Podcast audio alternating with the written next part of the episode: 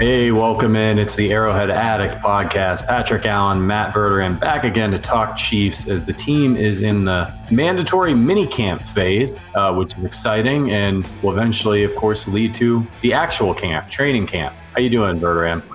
Doing fine. I am relaxing. I am staying as inside as possible since it's about 98 degrees here, although a little later, got a soccer game to coach. But other than that, uh, yeah, uh, thank God for uh, central air. Yeah, you're not kidding, man. Uh, it, so uh, most of the, the uh, some of the folks our, our, our members know um, because we've been chatting in the Discord, but I came down with the Rona on Friday. So right after we, we, we did this podcast. So I've been a little bit under the weather the last week. Still, still testing positive, but feeling much better. Um, worked out a little bit today, back on my feet, no fever, all that stuff. So was able to weather that uh, pretty well. Feeling good. I'm glad to be here today. I was question- I was on the injury report. I was questionable a couple days ago, moved to probable, and, and had a good workout today. So uh, happy to be here with you all and, and feeling better. Well, I'm I'm glad it, it didn't kill you, and and hopefully the Chiefs don't make you wish it it, it, it took you out come September uh, a lot, you know, but no, it uh, it's good you're uh you're, you're back on your feet. You know, listen, you, you know you you went away, you were gone for what a week, something like that. Yeah, a week. I was in Florida. I was I was in Florida. These so, things happen when you. Yeah, yeah. That's that's the way it goes. But I'm glad you're, I'm glad you're uh, feeling better. I know uh, our colleague Ben Heisler. He is going to the Canadian Rockies uh, I believe at the end of the month, and he oh, wow. and his wife are doing everything imaginable to avoid getting COVID. Yeah, the next yeah, couple weeks. You know, it's just the way it is. It's the way it is. That that's the thing, right? Is you don't, you know, we're, we're finally able to get out of our houses and all that stuff, yeah. and you know, people are planning vacations, and the last thing you want to have happen is, I mean, you never want to get sick, period, but obviously not with this. Uh, definitely can can take you off your feet. My lung yeah. capacity is not 100%. That's for that's for sure. But I'll do my best here. Uh, I think I've got enough hot air to blow out uh, uh, talking Chiefs for, for, for you guys. We're gonna get. We look. We got a really great show today. We got a lot of uh, interesting things to talk about. Obviously, we're going to touch on the Tyreek Hill absurdity. We're going to get into that. We're going to talk about um, Chiefs brought back Jerick McKinnon. Um, something we talked about last week on the show that we thought they should have done. They obviously Brett Veach, longtime listener of the show, takes uh, takes his cues from us. Yep. Um, and then um, we're going to look at three long shot uh, free agents. This came from an article on Arrowhead Addict. Uh, three long shot offensive free agents that the Chiefs might sign. Go through those, see what you guys think about that. It's that time of year, y'all. And uh, oh, D says Patrick looking looking good though. Appreciate it. Yeah, yeah, yeah. Looking uh, looking a lot better than I did yesterday um, when I was still coming down from that fever. Um, and then we're going to talk about Chris Jones and what's his future with the Chiefs, and then we'll wrap things up with uh, a power rankings. We're going to power rank the Chiefs uniform combination. So that'll be fun. We've never done that on the show. Uh, I know everybody has very passionate opinions about red on red and white on white and all that. So it'll be fun. Um, so we're going to get into it. Um, but the first thing I wanted to do is, Verderame, I had to ask you about these really quickly, these Tyreek Hill statements, this craziness from Tyree. Now, listen, I've been, I've been hearing it on Twitter, like, oh, stop, who cares? He's gone. Listen, listen to me now. Okay. It's June. All right. Played for the Chiefs. He's an all time great Chief, you know, won a Super Bowl with the team. It just happened over the weekend. So I know you guys are sick of Tyreek Hill. I know you're annoyed that he left, that he wanted money. A lot of you, you know, I get it, but we got to talk about it. He's, he's, he's throwing our guy Mahomes under the bus a little bit pissed me off. I thought it was unnecessary and ridiculous. I know you did a spaces on this Verderame, but for those who didn't catch it, what, what, what's your what's your take on this whole so, uh, I did it. I did a spaces on it. I talked about it on Stack in the Box um, on Tuesday. Look, obviously, kind of just continue the same thought. I'm not going to get into whether or not Tua or Mahomes is the better player, is more accurate. I mean, come on. I, I mean, anybody who wants to sit, I, Tua's own family wouldn't take Tua.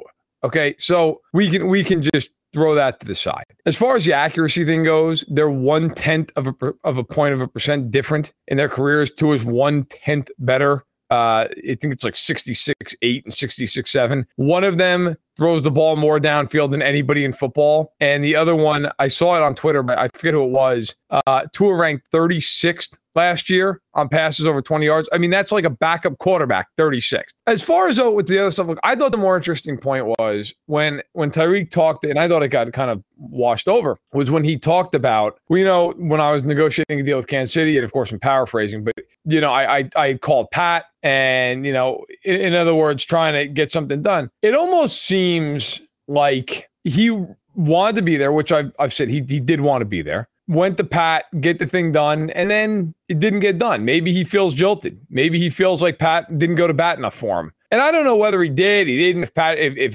Tyreek feels that way, I mean, I'm connecting dots. I'm not on a text thread with the two of them, but it it seems like he feels like the Chiefs didn't value him. I mean, he came out and said that, and that and that maybe Patrick Mahomes wasn't doing enough to keep him there. And look, maybe there's some truth to that. Maybe maybe Patrick said, "Look, guys, we need a defense more than we need Tyreek. Like I will elevate who's around me, get a defense." Now, I I don't know. Maybe that never happened. We know that the Chiefs looped him in and told him what was going on because he said as much after the trade. The bottom line is Tyreek's got to move on. I mean, at some point here, you got paid. You got paid 30 million a year, 120 overall, 75 million guaranteed. It's a record contract for a receiver. You live on South Beach. Get over it. I mean, I, at some point, I get feeling jilted. He's human. He's allowed to feel that way. But at some point, it does just become look, it is what it is.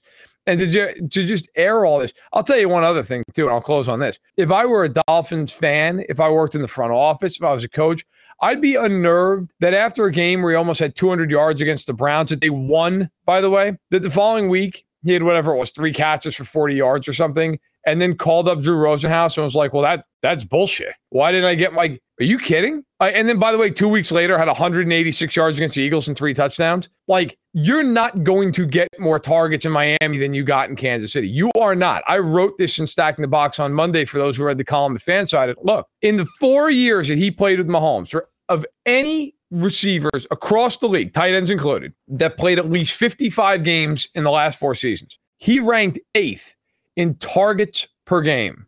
Okay. He was at 8.6. The other seven guys, excluding one of them, who I'll touch on in a second, all were guys who were far and away the best players in, uh, on their teams in terms of guys you would target. Davante Adams was number one. DeAndre Hopkins was up top. Keenan Allen, who does have Mike Williams, but he's not Keenan Allen. Uh, Cooper Kupp. The only guy, Stefon Diggs was another one. The only guy who shared the field outside of Hill with an elite player was Travis Kelce, who finished seventh with 8.9 targets per game. So look, Hill's going to a team with Waddle and Gesicki, and also a team that's going to want to run the ball a lot under McDaniel. I would be willing to bet my mortgage he gets targeted less than he got targeted in Kansas City. And I, I think look, that would worry me. If he was that upset about the way he got targeted 159 times last year, I would be scared to death if I was Miami about okay, what happens if we start one and four and he has a game where he's targeted four times? Then what? That would that would seriously worry me. Yeah, the targeting, like the underusage stuff coming from him, and it's just, it's so preposterous. And it's like, what do you want? Like, look at any great player's stats. Nobody's just like, oh yeah, I put up a, uh, you know, I catch seven balls for 110 yards every week, or you know, I get, yeah, I get 15, 20 handoffs for for 100 every week. Like that just doesn't happen. You have great players have those kinds of games like Tyreek Hill has, where they go nuts and the next team that plays him decides, all right, like that that team tried not dealing with him. That obviously didn't work. We're going to try something a little bit different. Sometimes it doesn't matter, but like to to to suggest that they were like, "Oh, we had a big week. We better pull back on him next week," is just completely preposterous. I don't understand it. Look, I know he's doing a podcast. He's trying to get they're trying to drum up publicity. And, you know, he has a host on that podcast. And I'll be honest with you. His host is a lawyer. Right, right.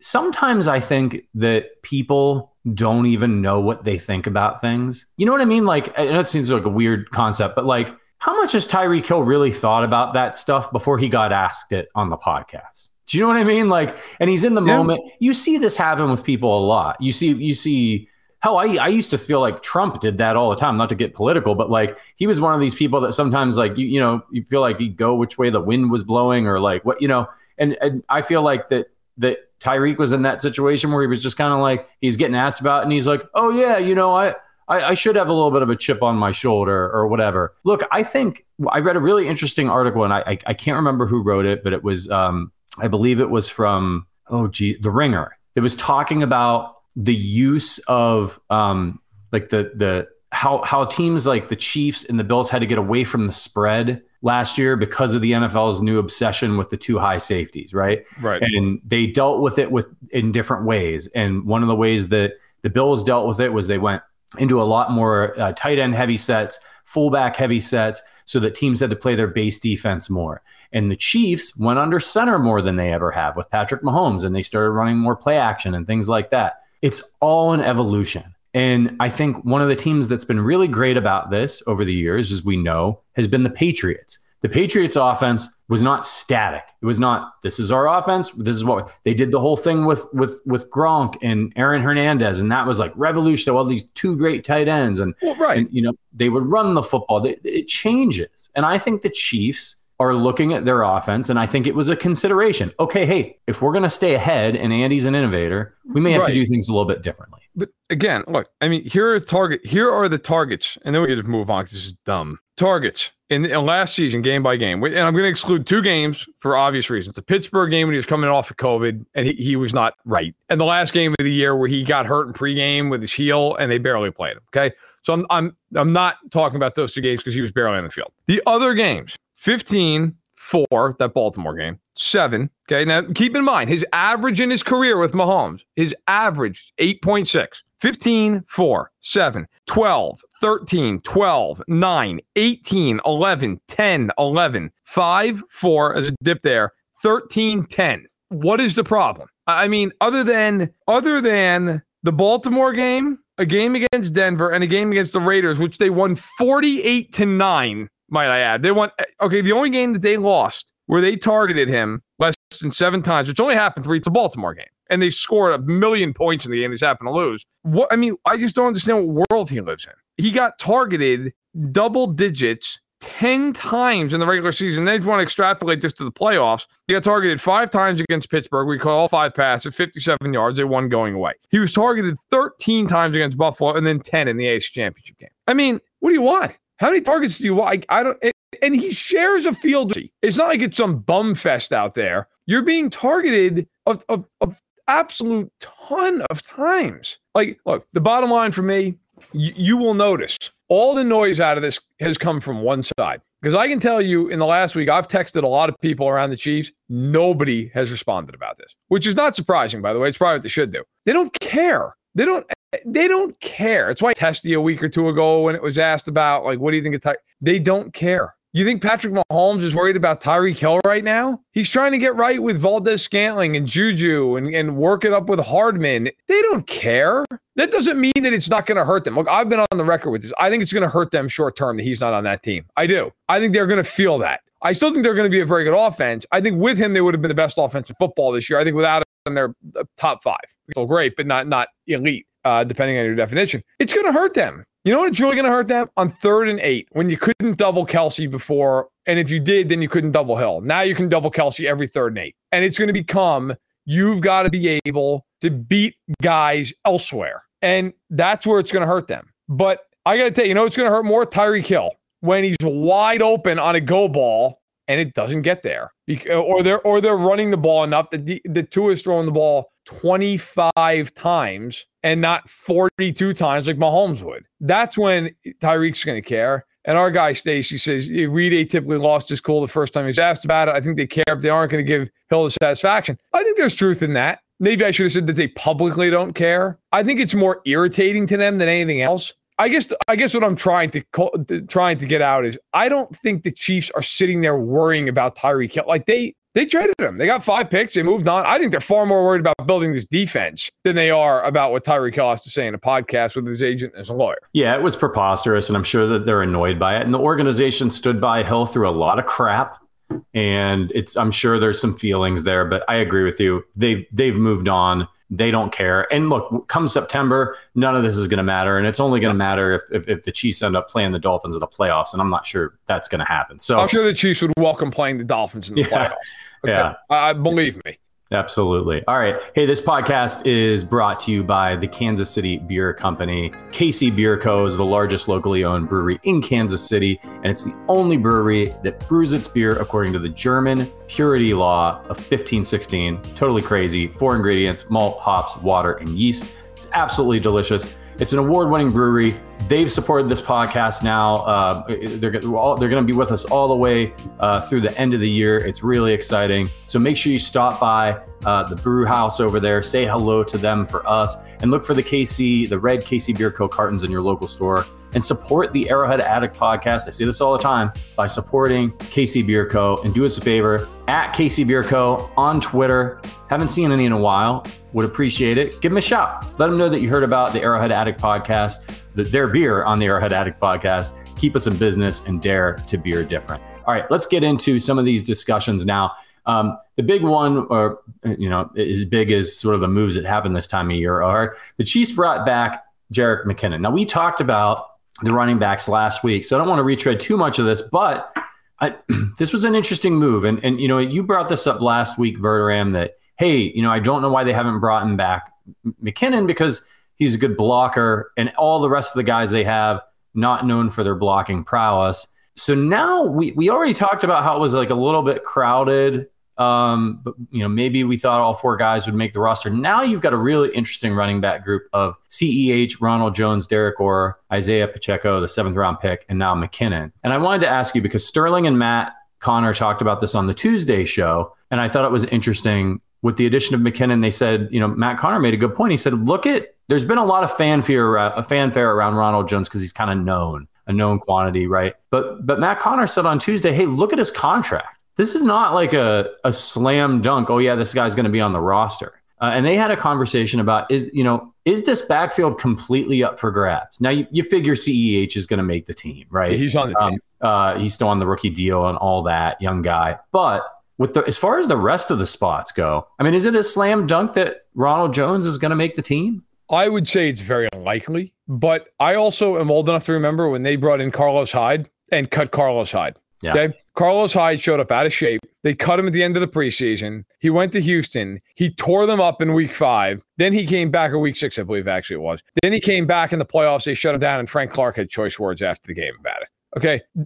I I don't know that I think, oh, he'll be out of the mix. Look, CEH and Ronald Jones are the best bets. But I talked about it last week, and I'm glad the Chiefs made me look smart for once. They needed a guy who could block as a back. And I know people point out, well, Pacheco, their seventh round rookie, can block. Yeah, but he doesn't know the offense yet. That's a lot of trust in a seventh round rookie when some team brings a fire blitz. And hey, hey, Isaiah, get out there and make sure you read this right. Well, if he doesn't read it right, 15 is in the ground. Okay. I trust Jerick McKinnon a hell of a lot more to step up, read it right, and hammer whoever the blitzing linebacker is, the blitzing corner is. I would argue with the Chiefs, there is no more important characteristic in a running back on that team than blocking on third down. None. None. Like and and the nice thing about McKinnon is a lot of times for those who don't know, and I know a lot of you do know this. A lot of times with running backs, especially on a, you know on a passing play, obviously on a running play, of course, it's pretty self-explanatory. But on a passing play, they will stay in to block if they see a blitz coming. You know, if they re- read across, Mahomes a lot of times signal that, or Humphrey will signal that. However, if they're in to block, but then nobody comes on a blitz, they then release into a pass pattern. Well, the nice thing about McKinnon is you can catch the football. So maybe you bring him in there. Maybe it's a heavy blitz scheme. Okay. You're going against a team that blitzes quite a bit. You say, all right, look, you're in on third and eight. We think they're going to bring a blitz. We think they're going to bring the backer. But all of a sudden, pre snap, you're looking around going, okay, they're not going to blitz. They don't have a guy up here. They're going to drop. They're going to play coverage.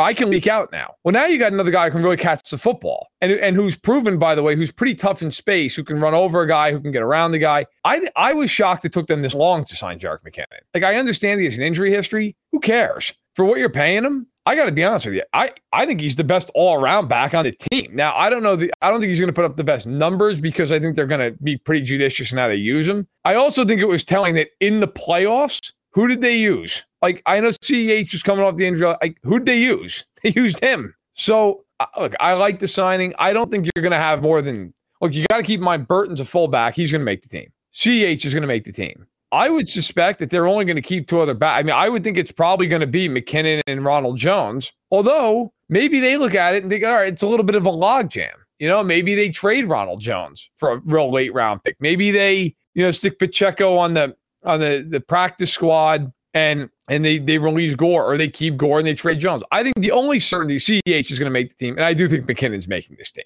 because of his ability to block.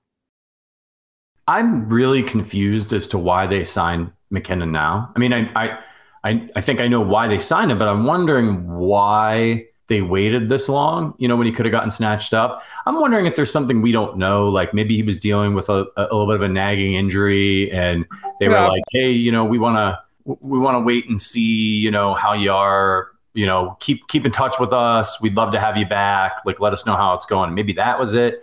It's really strange. I don't think I I, I don't think I've heard some people talking about Pacheco as and maybe making making it a, the team on special teams and being a returner.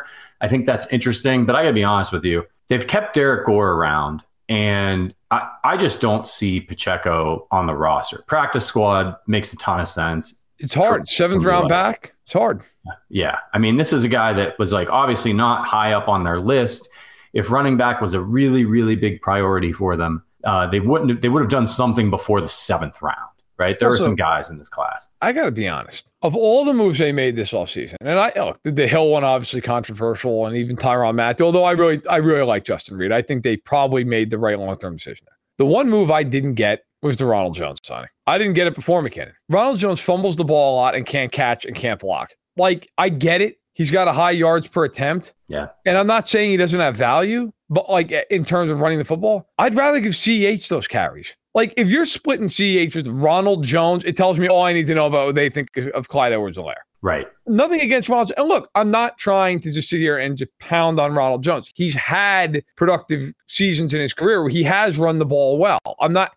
I understand why they signed him, but I don't like backs who fumble. To me, that is the worst characteristic of running back. You cannot get the ball to your team, especially near Patrick Mahomes. Number two, I like backs, especially in, in Reid's offense, that can catch the ball. Say whatever you want about Edwards-Helaire, can catch the football, and so can McKinnon, like, I, and so can Gore for that matter. Like he's shown the ability to catch. He had a big catch in the playoffs last year against Pittsburgh. I'm not a big fan of guys who fumble and can't catch as a running back. Like maybe Jones goes out and proves me wrong and puts up a thousand yards this year. I just of all the signings that they made this offseason, big and small, that was the one that I was like, yeah, all right. I, I don't think it's a killing him or anything. You know, it's not to sign for three years, but I it, it doesn't move the needle for me. Yeah, you know, it's interesting. CEH has had injury issues, right? I, I could see a scenario where Ronald Jones is is younger veteran insurance and they brought him and they get they, they wanted to get that person. They signed him early. Right. They got they like Derrick Gore, they got CEH, and they bring in McKinnon. And at the end of this, they may be looking at it and be like, "All right, CEH looks good. He's healthy. We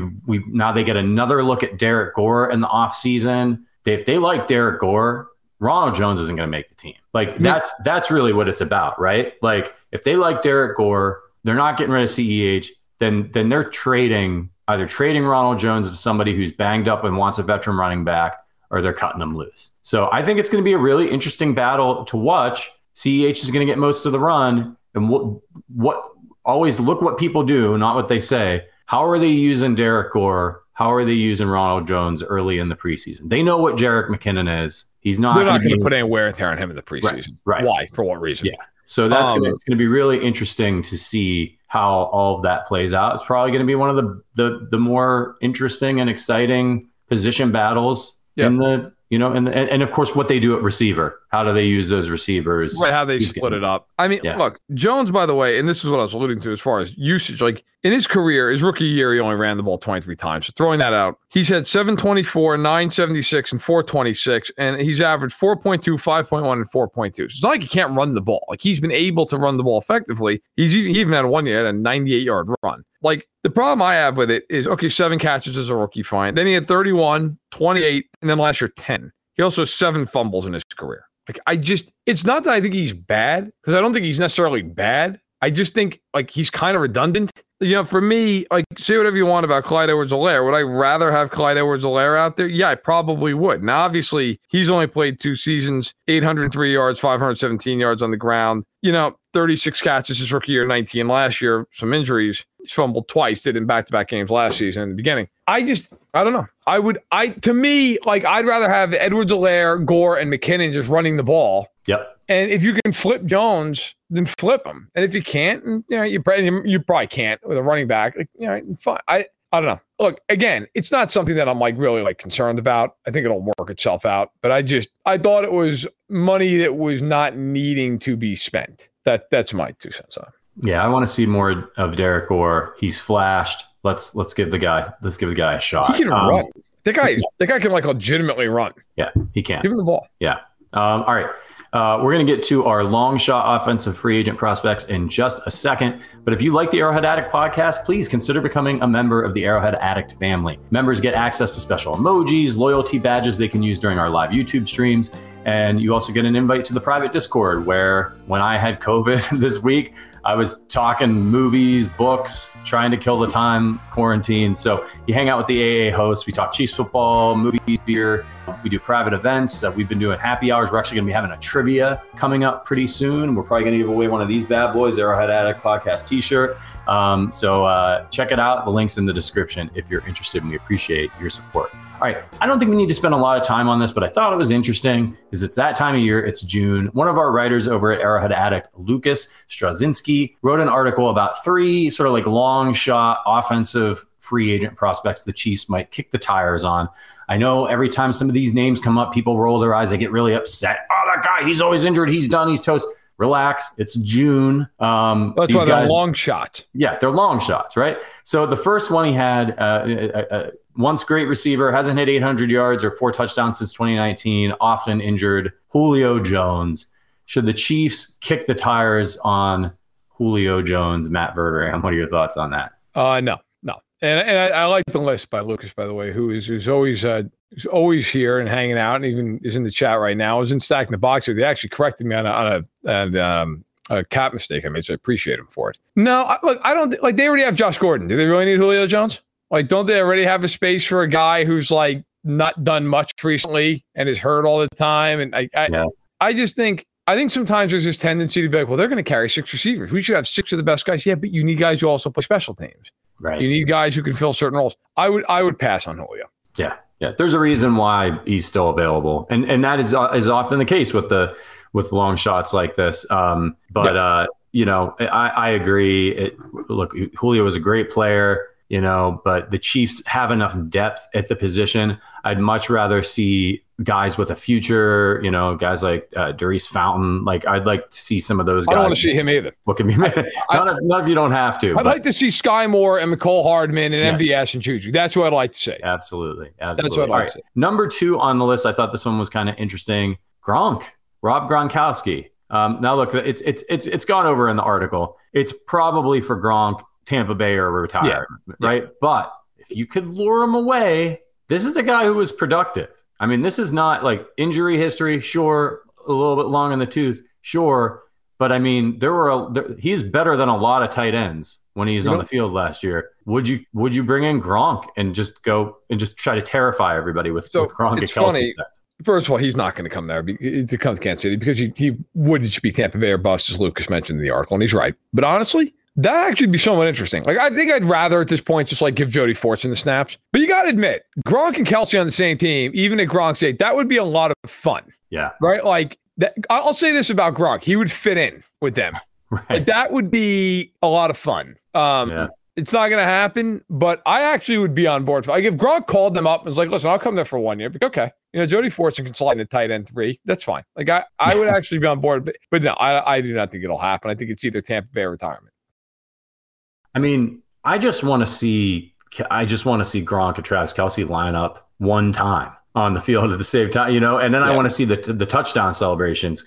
That might it might actually be a bad thing because if those two get those could they might not be the best influence on each other. To put that behind a paywall, right? Um, but it'd be fun. Um, it would be fun. It would be fun. And then of course, last, um, look, this is a, a guy who got injured in the Super Bowl, um, and, and, and and you and I were there and and saw it happen. Um, probably not going to play early in the season. Uh, Odell Beckham Jr is yep. an interesting name that's still out there. Everyone's probably waiting to see how he's with the injury. And this is another guy probably if he's going to play, he's probably going to go back to LA.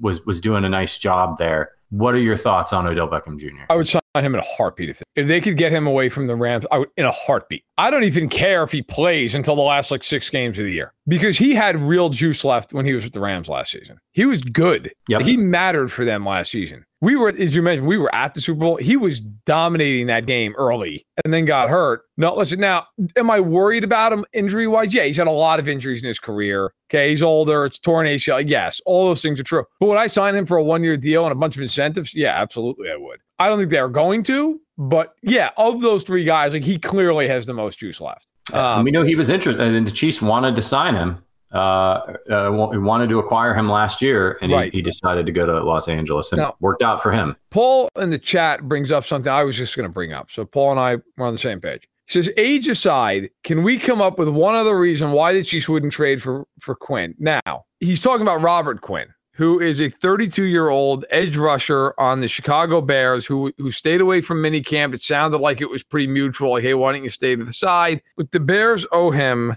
a lot of money over the next three seasons. Okay. So th- that's that's worth talking about. By the way, as uh, mentioned here in the chat, and it should be noted, uh, Kansas City, congratulations to the city, which will be hosting the FIFA World Cup 2026. That's incredible. Oh, we got to go. Is, that is pretty cool. Yeah. That is pretty awesome. cool. Um, good, good for them. Yeah, uh, good for Kansas City. That, super happy, and and they uh, look the, the the city, Kansas City, has been incredible at soccer. One of the best American cities. So kudos to KC uh, and all who live there. Good for you. I, I hope to uh, to get out there for a couple games. I love watching the World Cup. Not I, oh, self-admittedly not the biggest soccer fan in the world, but I will watch the women's and men's national team. Yeah, plenty of time to bone up now, though. Seriously. A lot of great players. Seriously. Yeah. All right, but back to back to Robert Quinn real quick. So he's due a lot of money. You can look up the contract. It's it's I think it's something like over the next three years. I think it's in the ballpark of like forty million. However, if they were to trade for him, they're not on the hook for any guaranteed money. So it basically becomes a year to year contract. He's thirty two. Last year he had 18 and a half sacks. The year prior, I think he had two and a half, and the year before that he had 11 and a half. So two of the two of the three previous seasons he's been excellent. The question for me becomes, what would you have to give up to get him? He's 32. He's expensive.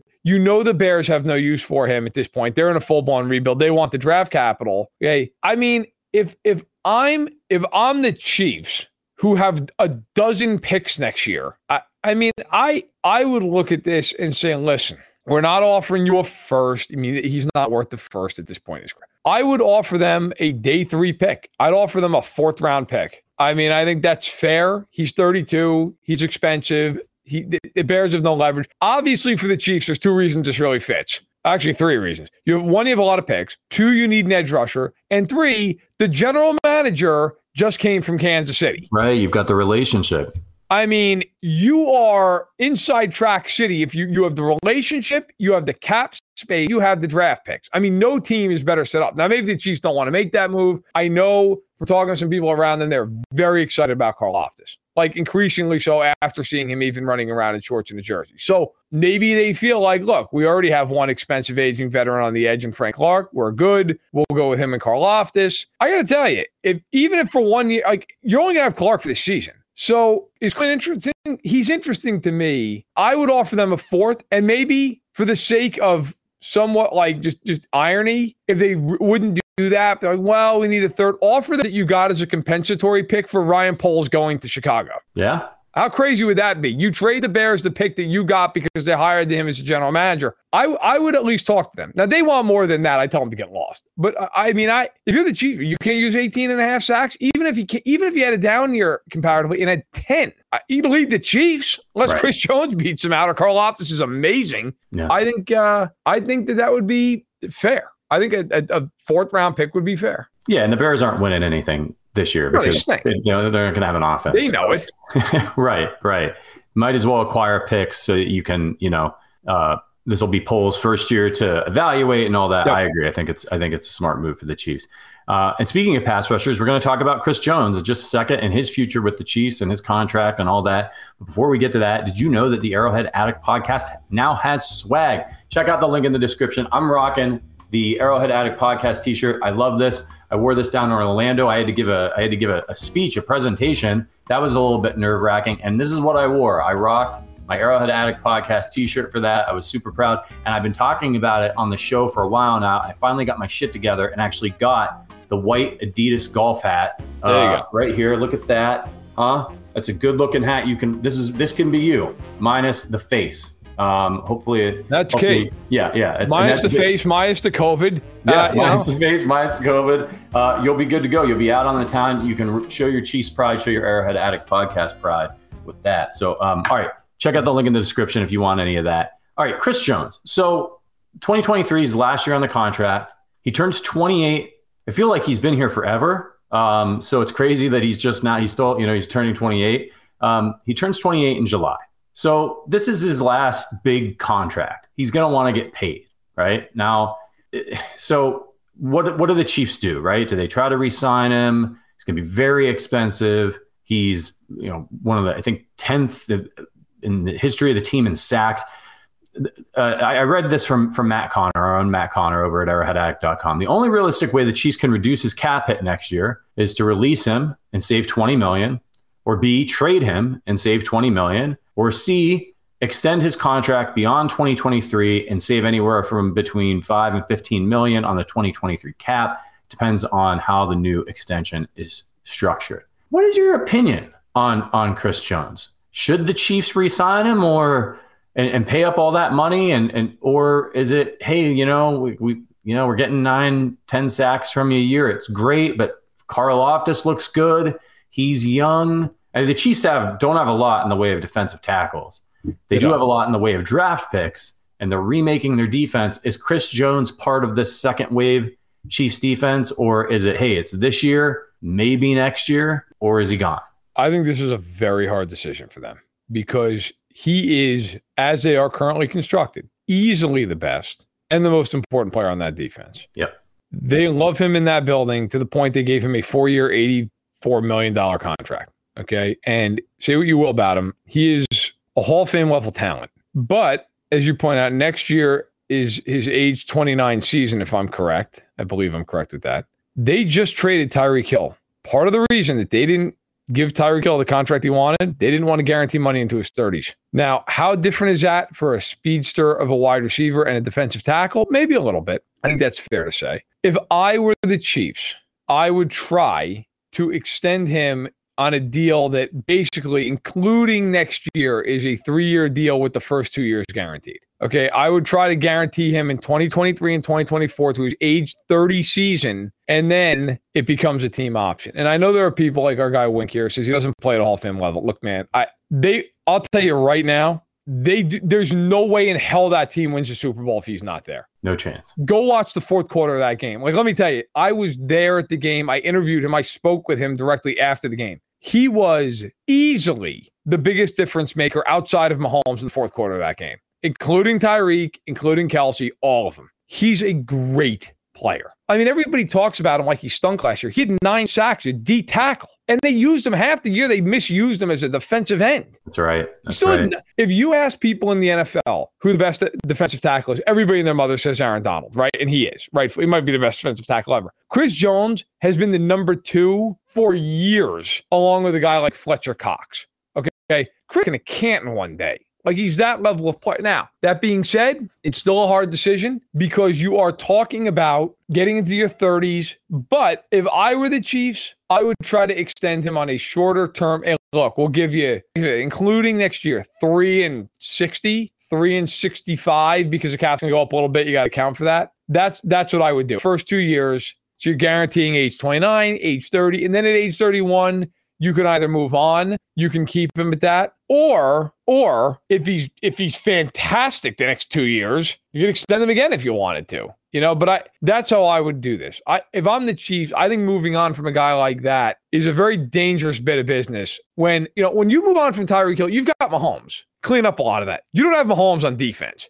that I think is a much scarier thing than losing Tyreek Hill in a lot of ways. I think he, you know, he's going to be motivated this year because it's again, it's a, it's it's in some ways it's kind of a contract year. I think the Aaron Donald contract really complicates this for the Chiefs because you know if you're Chris Jones, do you do you want to do the extension? I mean, if I'm Chris Jones and his agent, I'm looking at it, and it, you know, every player is different. Every player has different priorities, right? I'm a I'm a I'm from Northeast Ohio. I'm a Guardians fan. Um, Jose Ramirez took it. He loves Cleveland. The dude, he just loves Cleveland. He wanted to stay. He they got they were able to re-sign him. Francisco Lindor, great player. I absolutely loved him. The dude was like, "No way, man! I am cashing in. I'm cashing in." And Chris Jones, this is his last chance to get a big deal. Does he want to do a two-year extension, or does he like, "No, man, trade me to a team that's going to sign me to a long-term deal. I want to. I want. I want to be signed to him 33, 34, and I want the big bucks. I want to lock it in." We just don't know.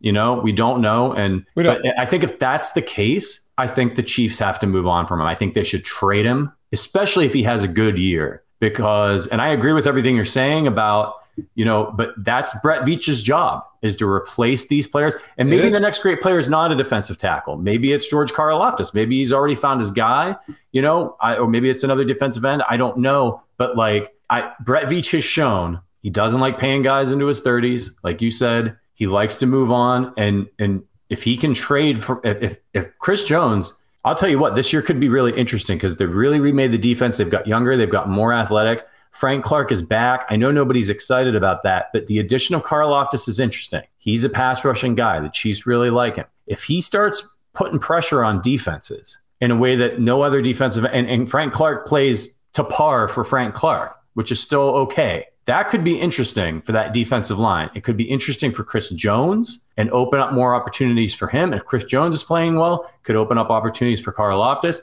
Chris Jones goes out there and has, remember, he had that year in 2018, 15 and a half sacks when he was in his contract. Which is, by the way, the last time they could ever rush the passer with anybody but him. Right, right. That he's at nine sacks, seven and a half sacks, and nine sacks. I know a lot of emphasis gets put on those sack numbers. He wreaks havoc. He's getting double teamed all the time just because he's not putting up those sack numbers when people think, oh, he disappears from the state. He's making an impact. And you saw the impact on the Chiefs defense last year when he went from end back into the middle. If he has a big year this year and he gets 12, 13 sacks, I think the Chiefs should trade him uh, because he's going to he's going to be so damn expensive and they need to keep young, talented. They just need to keep it going throughout Mahomes' career.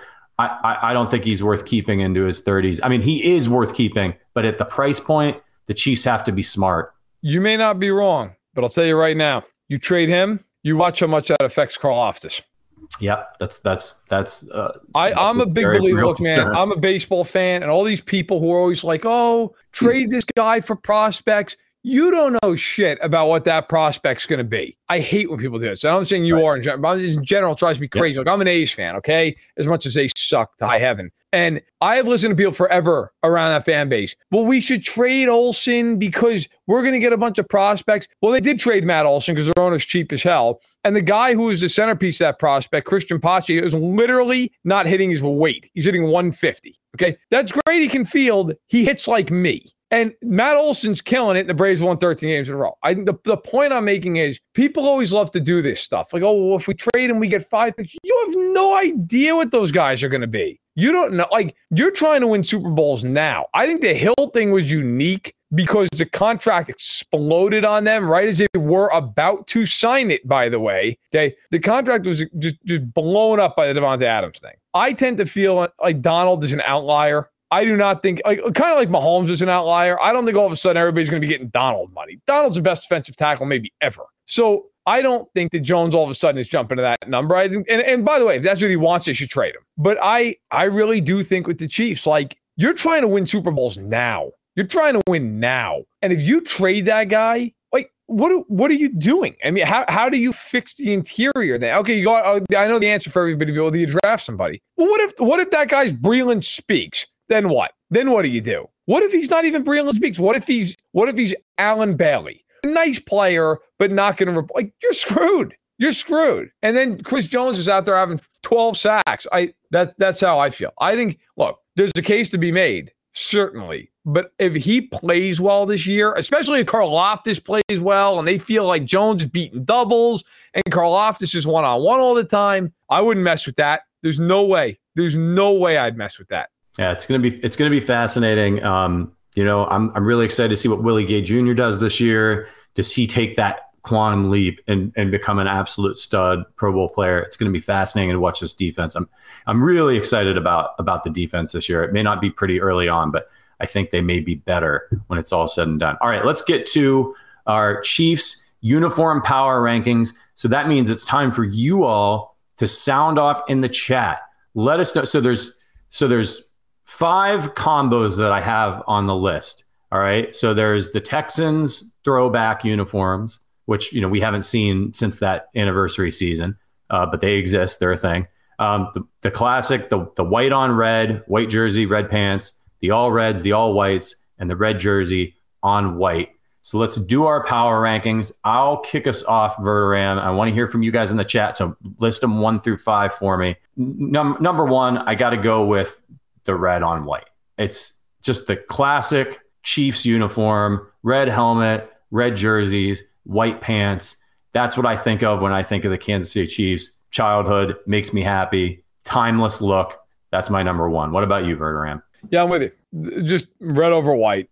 I, I, love those uniforms. I think they're some of the best in football. If I'm looking around the league, I think the best uniforms in the league in no particular order Packers, Chiefs, Raiders, Steelers. I'm a traditionalist. Those the Chiefs uniforms are perfect. Don't screw with them. That's that's right where I leave it. It's right where I leave it. Uh, yeah, I, I, agree. I love the classic uniforms as well.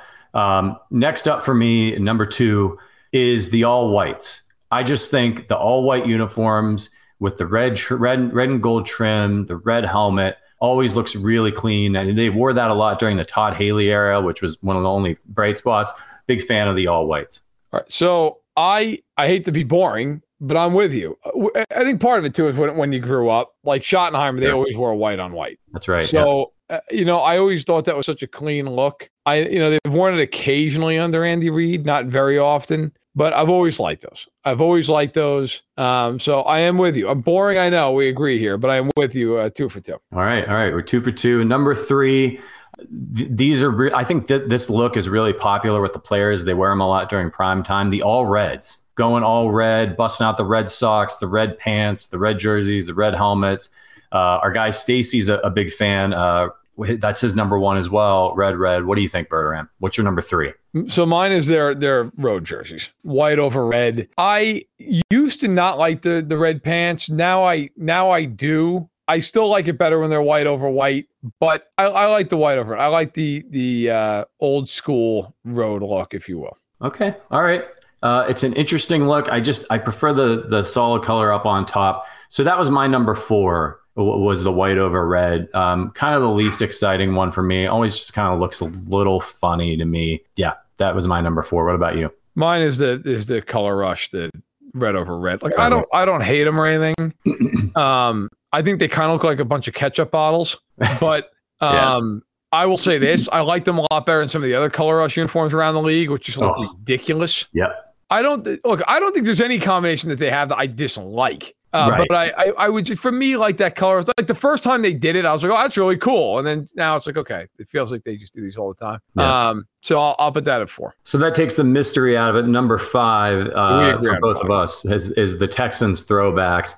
I mean, it was cool. You know, it was like cool to see, but I just, it was just, I just, it's not the Chiefs. You know, I'd yeah. seen the state of Texas on the side of the helmet and the, the weird kind of red color that they were, I just wasn't a fan. Yeah, I have no time with for that. What here's here, I'll leave my thoughts with two things here as we wrap up. One, they should wear the bigger arrowhead on their helmet. They used to have bigger arrowheads on the helmets in the 60s and early 70s. Mm. And that changed accidentally when the decals were that were shipped to them were smaller and they just kept them that way. I think they should go back to them.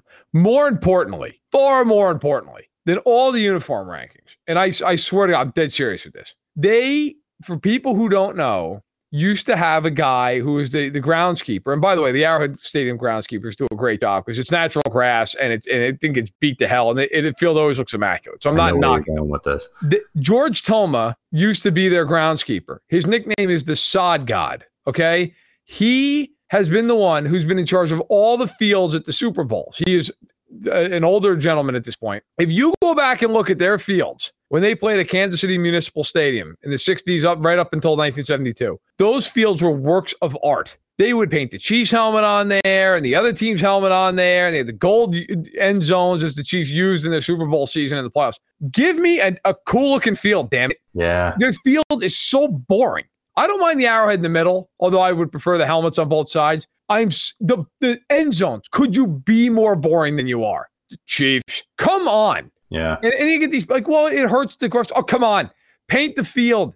Paint the field. Buy more grass. Your owners they literally had such cool fields that when Rozelle created the Super Bowl alongside Lamar Hunt, they used the Chiefs groundskeeper to paint the field because he thought they were beautiful. Yeah. And the Chiefs now have the late, it's just the, the lamest end zones on earth. It's like, oh yeah, Chiefs touchdown. They spend enough time in them. How about making them cool looking? And the one year they did it, coincidence? I think not. The team won the Super Bowl. Yep, yep. The gold end zones are a fan favorite. Give me a damn field that looks like a painting. Yeah, give me the helmets back. Those were cool. One quick uniform question before we get out of here. Are you in favor? I know people get real traditional. I don't mind alternate uniforms. I think they're fun. Wear it oh, occasionally. It, it, would you like to see a, a, more prominent gold somewhere? No, I hate. I hate like alternate uniforms. Hate them.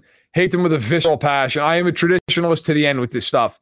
Look, every once in a blue moon, there will be an alternate. We're like, that's pretty cool looking. Most of them are complete bullshit. They're money grabs. It's just some reason for a team to pump out another jersey. If they ever wore a gold jersey in a football game, I would I think I'd actually have to like skip the game and watch on radio or listen on radio. That would drive me to no end. I, I can't see Stacy saying yellow top. Stacy, you and I, I love you, man. Can't do it. I, I, just can't get there. Black uniforms, eh, that was always like a big thing in the in the yeah. aughts, right? Like, oh, they should go to a black alternate. No, they shouldn't. Like, just they have beautiful uniforms. Leave them alone. For the love of God, don't screw with it. It drives me crazy. Just leave it alone. I'm on the opposite side. I'm I, I don't want any permanent changes, but I think occasionally having some fun with the uniforms, with the colors, but keeping it classy, none of this crazy the neon crap that some of these teams do.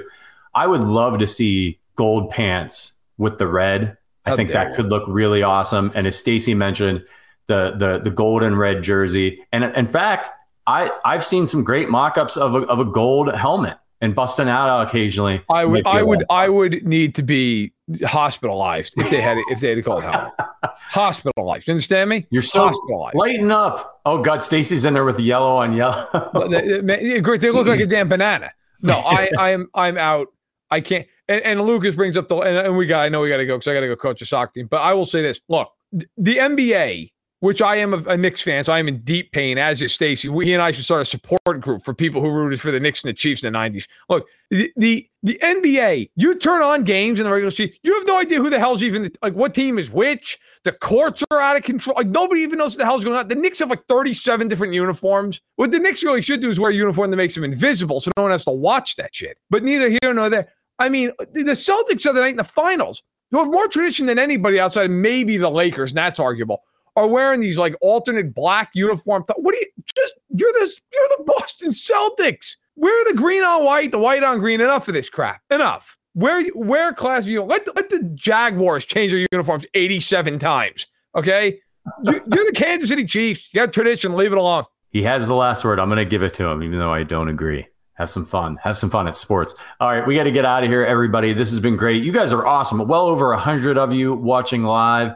You're absolutely fantastic. The, the fact that so many of you are still with us here in June. We need your help. We need you to head over to Apple Podcasts. We haven't had uh, a review in a while, and the last couple we had were not very kind. So if you could do us a favor, if you haven't left a review in a while, we, we, we need stuff to talk about anyway. We're ranking food. We're talking about jersey rankings. So leave us a question. What do you want to hear from us? Go to Apple Podcasts, leave us a five star review, leave a written review, ask us your question at the bottom. We will answer it on the podcast, guaranteed.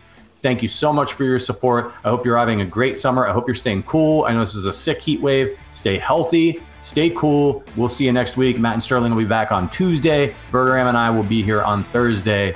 But until then, as always, go Chiefs.